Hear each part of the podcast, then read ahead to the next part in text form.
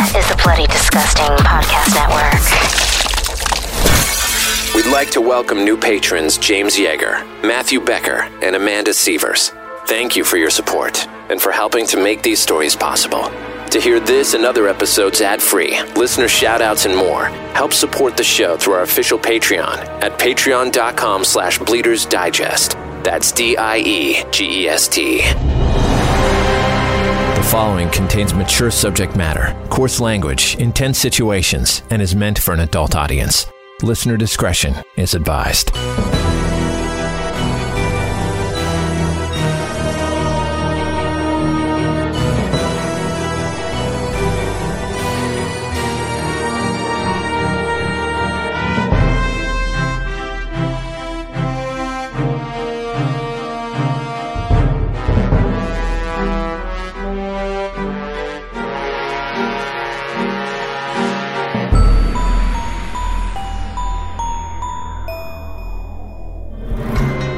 Times of madness, that is when we lose our heads. Bleeders Digest, issue number 34 The Wicked One. This story is called The Wicked One, written by Lauren Shand. There is rampant chatter among the townspeople that a young woman by the name of Ashsea Young had been executed for the practice of witchcraft in the neighbouring community. Fear is contagious and pulsing through the veins of the Holbrook inhabitants. Autumn had taken hold and the weather had become frightfully cold. Coming into focus is a small, cosy cottage in the woods. The cottage is cared for by Bertram and his eight year old son, Jasper. Bertram has spent almost a decade of his life trying to come to peace with his wife's tragic death. Sarah lost an excessive amount of blood during childbirth, and the arrival of her baby boy drained her last drop till there was nothing left. Bertram threw himself into his profession as a blacksmith and raising his son after Sarah's death. His determination to his craft had gotten him the reputation for the best axe head in all of Holbrook and the surrounding areas. Jasper helps the family business by assisting his dad in building tools, horseshoes, hammers, nails, and plowshares. They kept to themselves and had always been enough for each other. Bertram loved his son so much and never resented him for what had happened when he was born. Jasper looked so much like Sarah, and it was his only connection left to his beautiful wife. After her death, he was so very careful with his love for others. The townspeople had often tried to introduce Bertram to widows who had lost their husbands to war. He was a great catch, as he was a successful blacksmith and was undeniably handsome and kind. Bertram's heart was never open, but as Jasper got older, and the need for a mother became more apparent, he became a little more open. Is it time to go to the market? Why, yes. It does appear to be time to go. Why are you so excited? I am very taken by Mrs. Williams' apple orchard. She has the most delicious ruby red apples I have ever tasted. Father, would it be okay to get some apples? I suppose that would be okay. Now get on your shoes and coat. There's plenty of work to be done around the house when we return. Yes, Father. On the walk to the outdoor market, Bertram thought about how nice it would be if he had a wife to help him with chores and cooking. The pressure of raising Jasper on his own and providing for the family was often too much. Every time he had thoughts of another woman in the home, Sarah's face would appear, and the possibility of love disappeared as fast as it appeared. They arrived at the market, which was buzzing with families buying their weekly groceries. Each vendor had their best crops on display. Father, look! There's Mrs. Williams' scrumptious apples. Let's go get some before all, the All good right, ones are all right. sold. Slow down, Jasper. Why, hello, Jasper. How's my best and cutest customer? He's quite well. Well, now that he is at your stand. Jasper, Mrs. Williams just asked how you are doing. Don't be rude and answer her back. I'm good, Mrs. Williams. Bertram locked eyes with Jasper and gave him a disappointing look. And how are you, Mrs. Williams? I am just fine, Jasper, just fine. And how are you, Bertram? Very well. Jasper keeps me busy. I can see that. How much do I owe you for today? That will be two pence. As Bertram sifted through his pocket change to find the small coins, he noticed out of the corner of his eye a woman looking in his direction. He glanced back and noticed that he had never seen her before. The town was very small, and when new people showed up, people took note. The lady was tall, with chestnut brown hair that had been pinned up in a beautiful bun atop her head. Her face was angular, with a warm glow. Her bright green eyes were very enchanting. They locked eyes for a second. Bertram, that will be two pence. Bertram looked back at Mrs. Williams. So sorry, Eleanor. Here you go. My mind was elsewhere. Mrs. Williams knew that Agatha had caught Bertram's eye, even though he denied any interest. That's Agatha. She just moved to Holbrook. She's a widow and has taken up residency with fellow widow Mary. Oh, I hardly noticed. Sure, you haven't. The whole town has noticed her. She is rather striking. Well, maybe I did notice her for a moment. She has an apothecary stand. Perhaps you're in need of some medicines for healing. Why, yes. Jasper on occasion gets a skin irritation. Maybe she has something to treat his issue. Thank you, Eleanor. Bertram gathered his bag of apples and handed them to his son. They started walking over to the apothecary stand. Jasper had already started indulging in the bag of apples. Jasper was so happy with his apples that it was the only thing he could focus on. Agatha was finishing up with a customer and said her goodbyes. Hi. May I help you? Bertram could barely form a sentence. He was so nervous. His palms were sweaty and his heart was racing. He hadn't felt this way since he had first spotted Sarah many years ago. Why? Why, hello. Is there anything you're looking for in particular? Do you need any cinchona bark or potassium nitrate? Actually, I need something for my son's skin irritation. I have just the thing. Use this salve on him twice a day. Great. We will take it. So, you are new in town. Yes, I just arrived here last week. I'm a recent war widow, and I had no ties to Hills Road, so I came here for a fresh start. I am sorry to hear that. I myself am also a widower. Although Sarah passed a good eight years ago. My condolences to you and your son. Thank you. How much do I owe you for the salve? No charge. From a widow to a widower. I insist on paying. No, I refuse. Are you sure? It's my treat. Well, thank you. Hey, how about you come over for brunch tomorrow? Since you are new to Holbrook, I can introduce you to some more townspeople. Come on. It's the least I can do for the salve. I wouldn't be intruding? Of course not. So, will you come? I would like that. Then it's decided. We will see you tomorrow. Bertram gave Agatha directions to the cottage. He picked up a few more items for tomorrow's brunch. On the way out, a man handed him a piece of paper. The paper read in bold Beware of witches. The document gave instructions if one suspects a witch is among us. You could hear a young man's voice in the distance, spreading the gospel of what to do if you come across one. The next day, Agatha came over for brunch and never left. They had a fast courtship and were married in winter. Agatha wasn't excited about being a stepmom. She didn't like children and couldn't relate to them. Even as a child, Agatha didn't like being a child or being friends with any of them. She grew up in an unstable home. Her mother, Lucia, showed an immense favoritism towards her older sister, Leanne. Leanne was beautiful from birth. and That word defined her even in death. Her long blonde hair framed her tiny face in the most perfect way, eyes as blue and bright as the afternoon sky. Lucia was cold and mean to Agatha, and no matter how hard she tried to get affection from her mother, Lucia treated her like she didn't matter, because to her she didn't. Lucia had hoped that if she ignored Agatha enough, she would just disappear. Agatha's father was always busy working. He only had children to appease his wife, and probably would have been a better father if he had had boys. Some might say this toxic environment shaped the person Agatha grew up to be.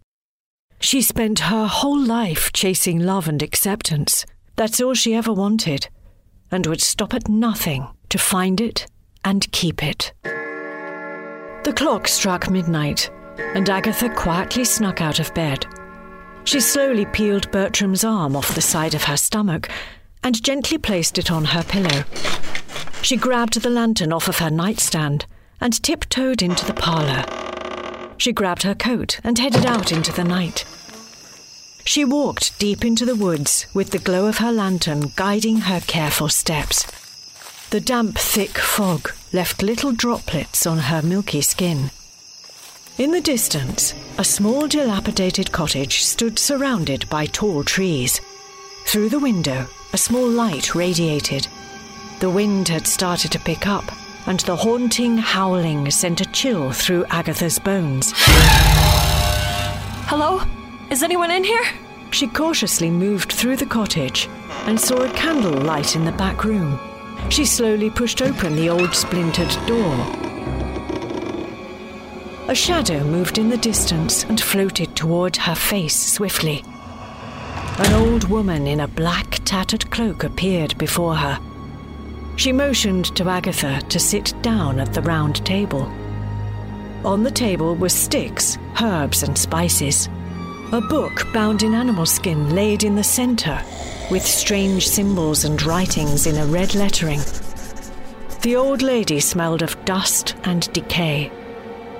Agatha sat down. Did you do as I told you? Yes, I did as you said. We are married. What do I do now? I want this to last. The old woman held out her wrinkly hand. Oh, why, yes. Here you go. She dropped a pile of coins in the woman's hand. Place your hands on the table right side up. Agatha does what the woman asks. The woman takes a small silver dagger out of a cloth pouch. She wipes the dagger off with the material, makes a small incision with the point on Agatha's arm. Oh, that hurt. The old woman pulls her arm closer with no reverence for her discomfort. She squeezes a few drops of bright red blood onto a mortar. Smoke rises from the bowl, followed by a nauseating stench. The old woman starts grinding the concoction of the bones of children, herbs, and Agatha's blood with the pestle. She starts whispering in a foreign ancient language. Unos eres cam sorabilis et The candle that is on the center of the table blows out, and the woman holds Agatha's hands. She puts pressure on her wrists, and the candle is lit again. The old woman's face catches the light, and her eyes roll in the back of her head, turn white and glow. Agatha gasps with fear. The woman whispers, The child will only get in the way of your love and happiness. You will end up old and alone if you don't do as I say. You must get rid of the child and bring me his head. The wicked one calls upon it. I can't do that. Bertram will never forgive me. You must. Now, leave. Agatha gathered her satchel, grabbed her coat back, and headed back into the night. More of Bleeder's Digest, issue number 34 The Wicked One. After this.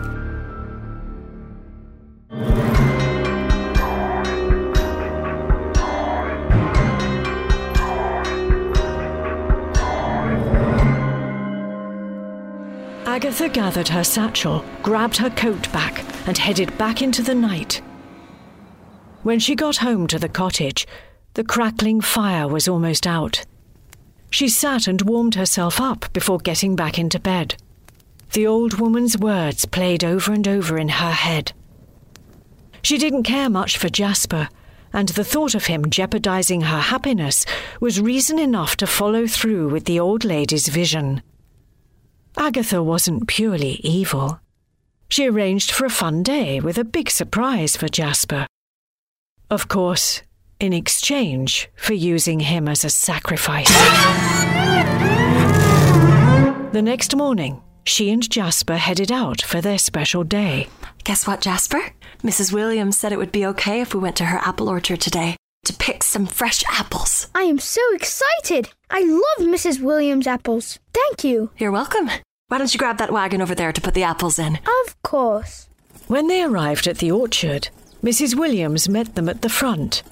She gave Agatha a beautiful iron chest that had the most intricate designs on it. She told her to fill it with as much apples as she could. This chest is gorgeous, Mrs. Williams. Why, thank you, Agatha. An old lady didn't have any money to pay for fruit and vegetables from our farm, so she offered this in trade. That's awfully nice of her. I know. I'm sure this chest is worth more than what she took home. I would love to keep it, but I haven't got the room. Well, thank you.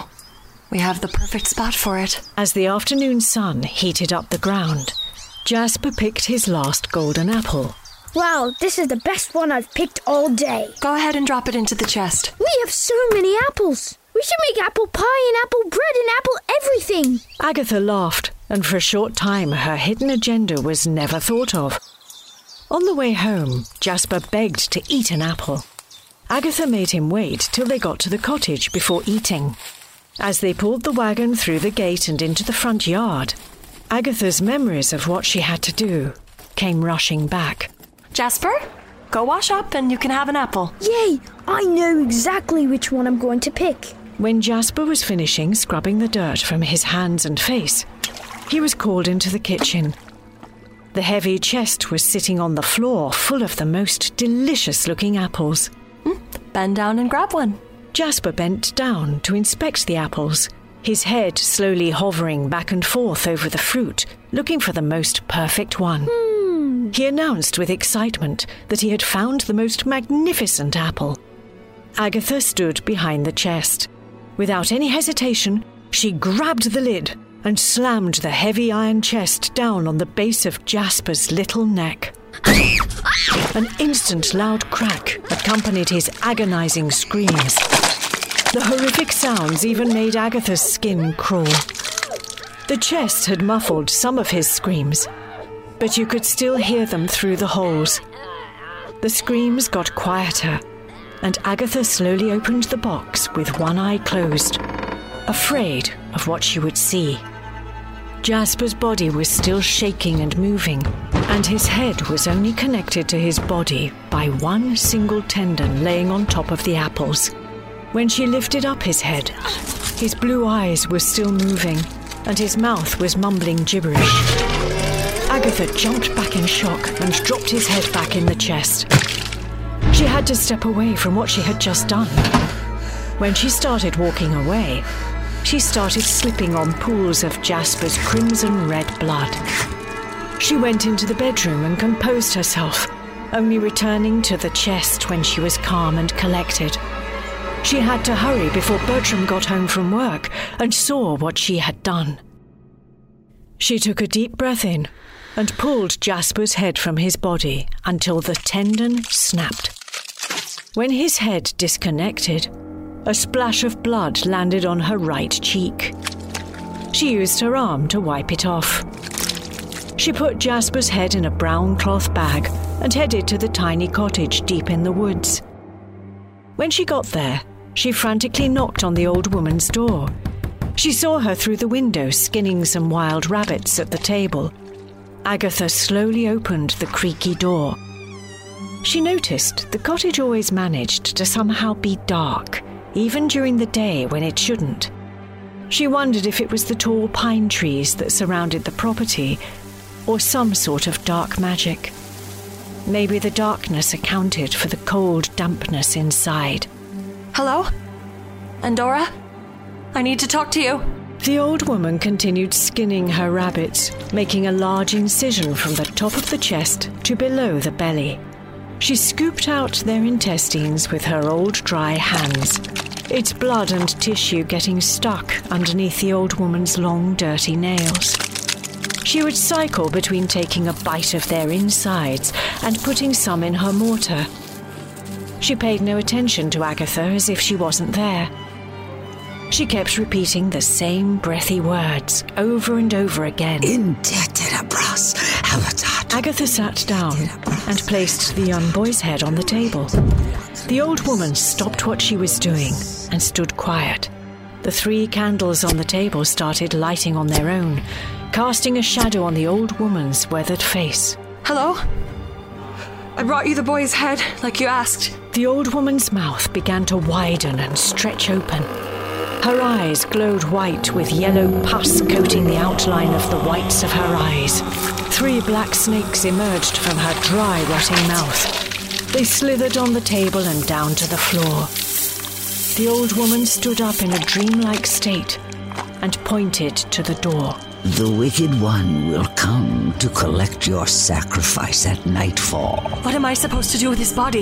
His father will be home soon. He would never forgive me. In order to receive protection and to initiate your pact with the Wicked One, you must do as follows.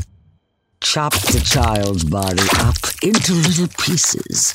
When there's nothing left, boil his flesh in blood and brine his bones. Make a tasty stew of what remains and serve the dish to the child's father. Do what? I, I can't do that.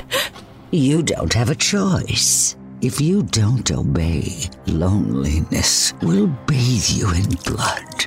You will be one with the dirt and alone for eternity.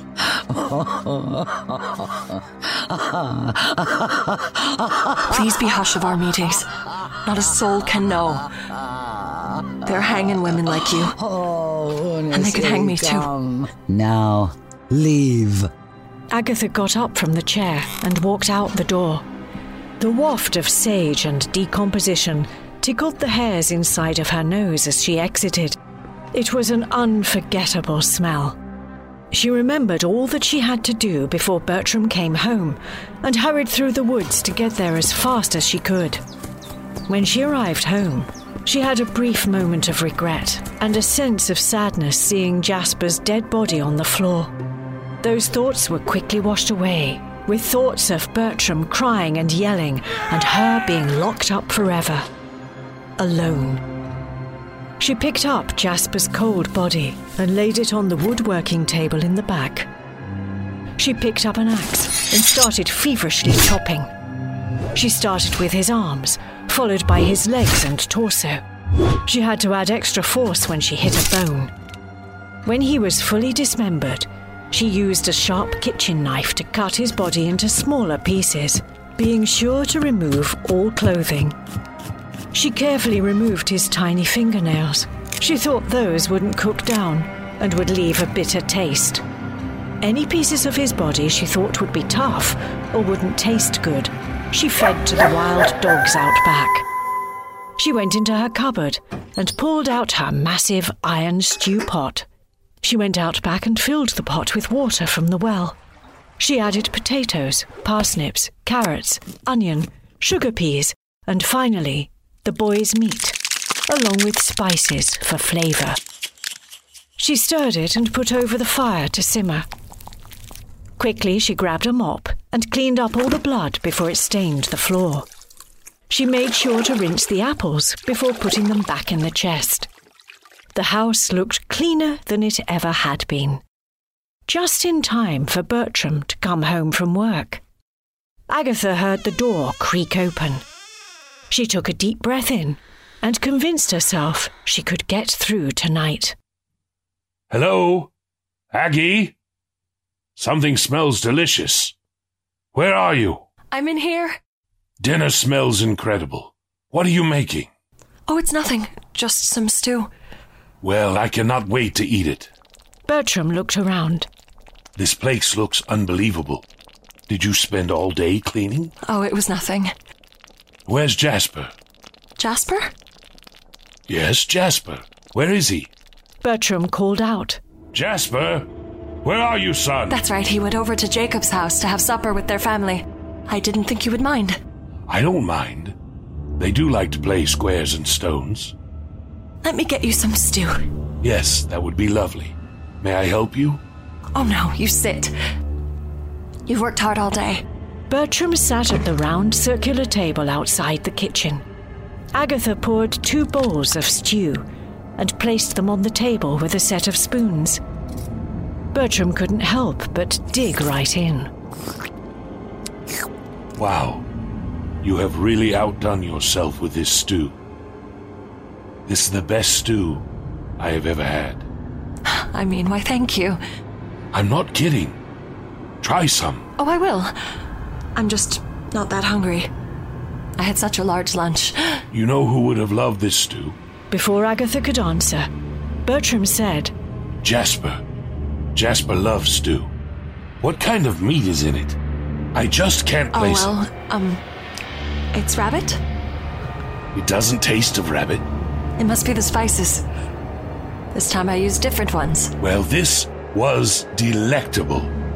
May I have another bowl? Why, of course. Eat it all. It's all yours. Agatha began to feel the ache of tears welling in her eyes. Her entire body went hot and numb. The muscles on her face twitched and contorted her pained look into a crooked grin as she sobbed through a sadness so overwhelming she couldn't help but mar it with laughter. Agatha! What is it, my dear? Have you the devil? Agatha! You see, what the old woman said was true. From then on, Agatha would in fact never be alone. The wicked one was of her, and her of him, for a boundless infinity of forevers. She felt herself lift off the ground, her pointed toes dragging across the floor as she glided toward the table where Bertram sat. He watched in astonishment as the pupils in her eyes vanished into a creamy, milky white. It's Selassie Pokemon.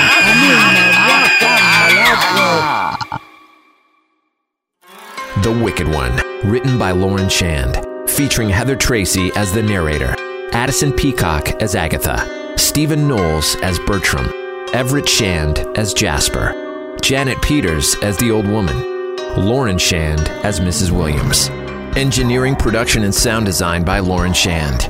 Theme music by Tyler Connolly, Chrissy Fox, and Trevor Shand. Bleeders Digest is created and curated by Spider One, Chrissy Fox, Trevor Shand, and Lauren Shand. Subscribe on your favorite podcast provider to never miss an episode. Bleeders Digest is a presentation of the Bloody Disgusting Podcast Network. Murder in America is a true crime podcast that covers stories from all 50 states, including stories of mass shootings, serial killers, and lesser known murders. Do you find yourself doing more research after listening to a true crime show? Well, Courtney and I used to do the same thing, and that's why we created Murder in America. Our podcast dives deep into each case. Our storytelling will make you feel like you're right there within the case with us, watching it all play out, and we do not shy away from the graphic details. If you're a fan of true crime, then listen to Murder in America on Spotify now.